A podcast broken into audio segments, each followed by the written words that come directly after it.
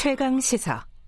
네, 김경래 최강 시사 듣고 계십니다. 정부가 어, 이 뉴스 들으셨을 것 같습니다. 그 호르무즈 해협에 우리 군을 파병할 것으로 보입니다. 아직 뭐 저기 명시적으로 밝히지는 않았는데 먼저 내년 1월에 연락장교 먼저 파견하고 구축함 파견 이게 이제 이런 얘기가 흘러나오고 있어요. 정부 쪽에 어, 정부가 그런 방침을 세우고 있다라는 거.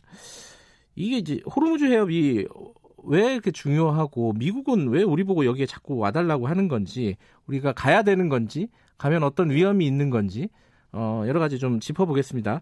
자주국방 네트워크 사무국장 이루 선임연구원 연결돼 있습니다. 안녕하세요.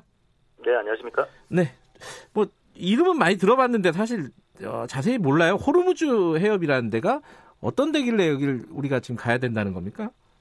네, 아라비아 반도하고 이란 사이에 음. 페르시아만이라고 있는데 이 페르시안 연안에 쿠웨이트, 이라크, 사우디, 이란, 카타르 이런 주요 원유 수출국들의 원유 수출 항구가 있습니다. 네. 그러면 이 페르시아만으로 반드시 들어가야 되는데 여기로 들어가는 입구입니다. 네. 그런데 이 입구가요.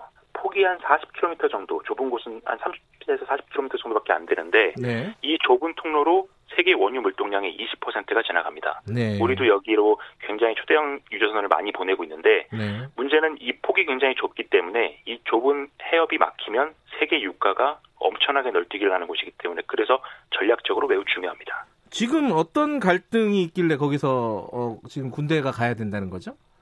네, 6월 달에 이란의 소행으로 의심되는 유조선 피격 사건이 두 차례 네. 발생을 했고요. 네. 그 한 달 있다가 이란 혁명수비대가 해군사령관 명예로 성명을 발표했어요. 네. 여기는 자기들이 통제권 하에 있고 네. 우리 말을 듣지 않으면 공격할 거다. 그리고 이 해협에 들어오는 자들은 지옥에 들어왔다고 생각될 거다. 음. 이런 식으로 굉장히 고강도의 위협을 했었거든요. 네. 그래서 이 해협 지역에서 지금 굉장히 군사적인 긴장감이 고조가 되고 있고 네. 이 때문에 국가 여러 국제 사회에서 아, 이 지역의 안전을 유지하기 위한 해군력 파병이 필요하다. 음. 이런 공감대가 형성되고 있는 상황입니다. 그러면 사실 우리의 어떤 원유 공급, 원유 수급 문제도 있고 그래서 가긴 가야 되는 거 아니냐라는 생각하는 사람들도 많을 것 같은데 어떻게 보세요?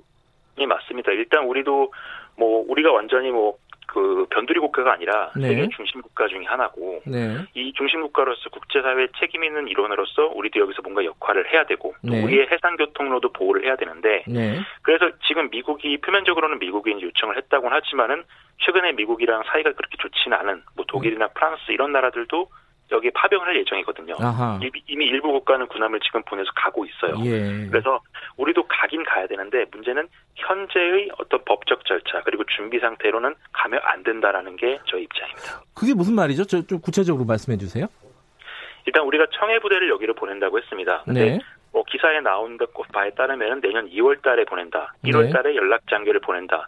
이런 스케줄이 나온 것을 보면은 군에서 알 수 있는 어떤 그 청해부대 파병 스케줄이라든가 네. 파병 절차에 대해서 어느 정도 알고 있는 사람에 의해서 이 기사가 나왔을 가능성이 있습니다. 네, 그 정부는 공식적으로는 아직 그 결정된 바가 없다고 하지만은 어, 국장님 보시기에 연구원님이 보시기에는 어, 그렇게 결정이 됐다라고 보시는 거죠?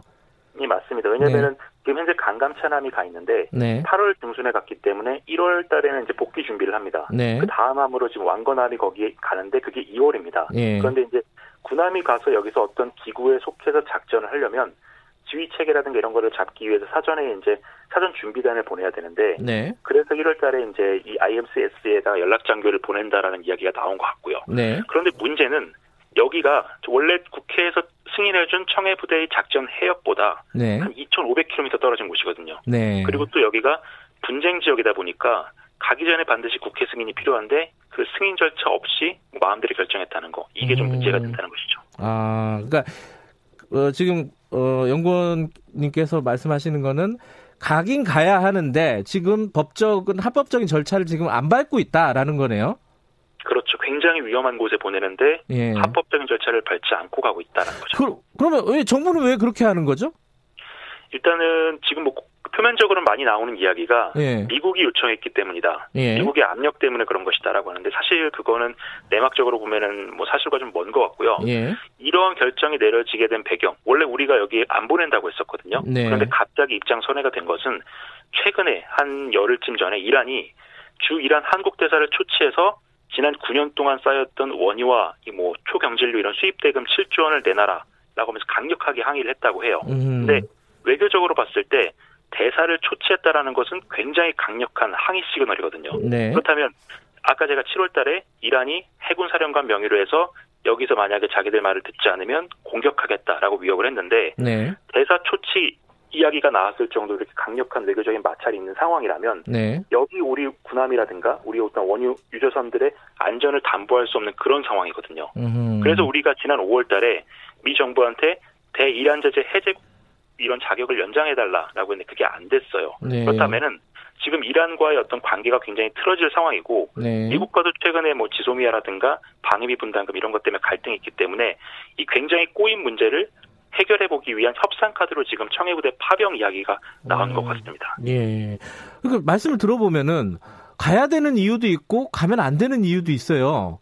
그럼 어떻게 생각해야 되는 겁니까, 그러면 이게? 저는 상황에서는 가면 네. 안 된다라고 음. 보고 있습니다. 사실 이 국제사회 기여라는 것은 지금이 아니라 나중에도 할 수 있는데 네. 문제는 지금 보내면 우리 청해부대 장병들이 굉장히 위험해질 수 있거든요. 아하. 왜냐하면 이건 재 판단이 아니라 네. 미 해군이 세계 각 지역이 지역 바다를 여기는 위험 지역이다, 안전 지역이다 이렇게 도식해 놓은 지도가 있습니다. 안전구역 판단도가 있는데 네.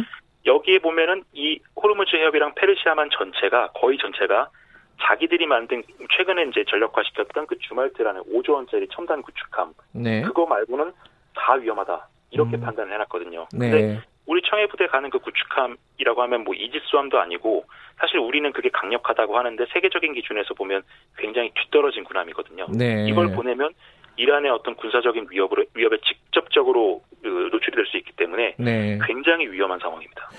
그러면은 그러면 우리가 선택할 수 있는 거는 어쨌든 미국의 압박은 있는 거고요, 그죠? 그리고 네. 세계적인 어떤 우리나라의 위치 때문에 가야 되는 어떤 책임감 같은 것도 있는 건데 그것들을 불구 그럼에도 불구하고 위험하니까 안 간다. 이게 설득력이 있을까요? 국제사회에? 어떻게 해보세요?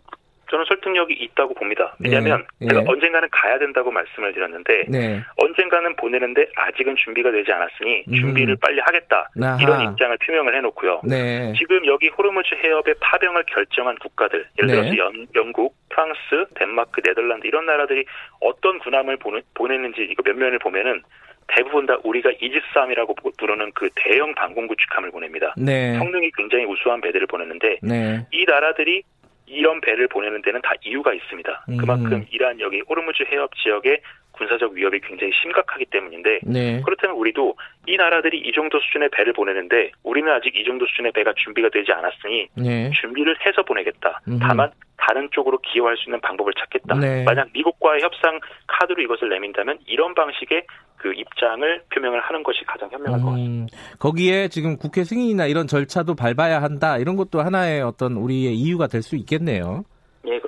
예.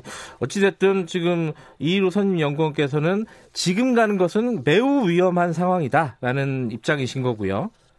네, 그렇습니다. 예, 알겠습니다. 요, 요 부분에 대해서는 좀, 뭐랄까요, 좀 공개적인 논의가 좀 필요한 부분일 수도 있을 것 같아요. 지금 이렇게. 공론화를 통해서 예. 이런 문제를 본격적으로 논의할 필요가 있습니다. 알겠습니다. 오늘 말씀 고맙습니다. 네, 감사합니다. 자주국방 네트워크 이루 선임 연구원이었습니다. 아유, 할 얘기가 많네요. 김경래 최강 시사 오늘 여기까지 하고요. 다음 주 월요일 아침이 아니라 내일 아침 7시 25분 다시 돌아오겠습니다. 고맙습니다.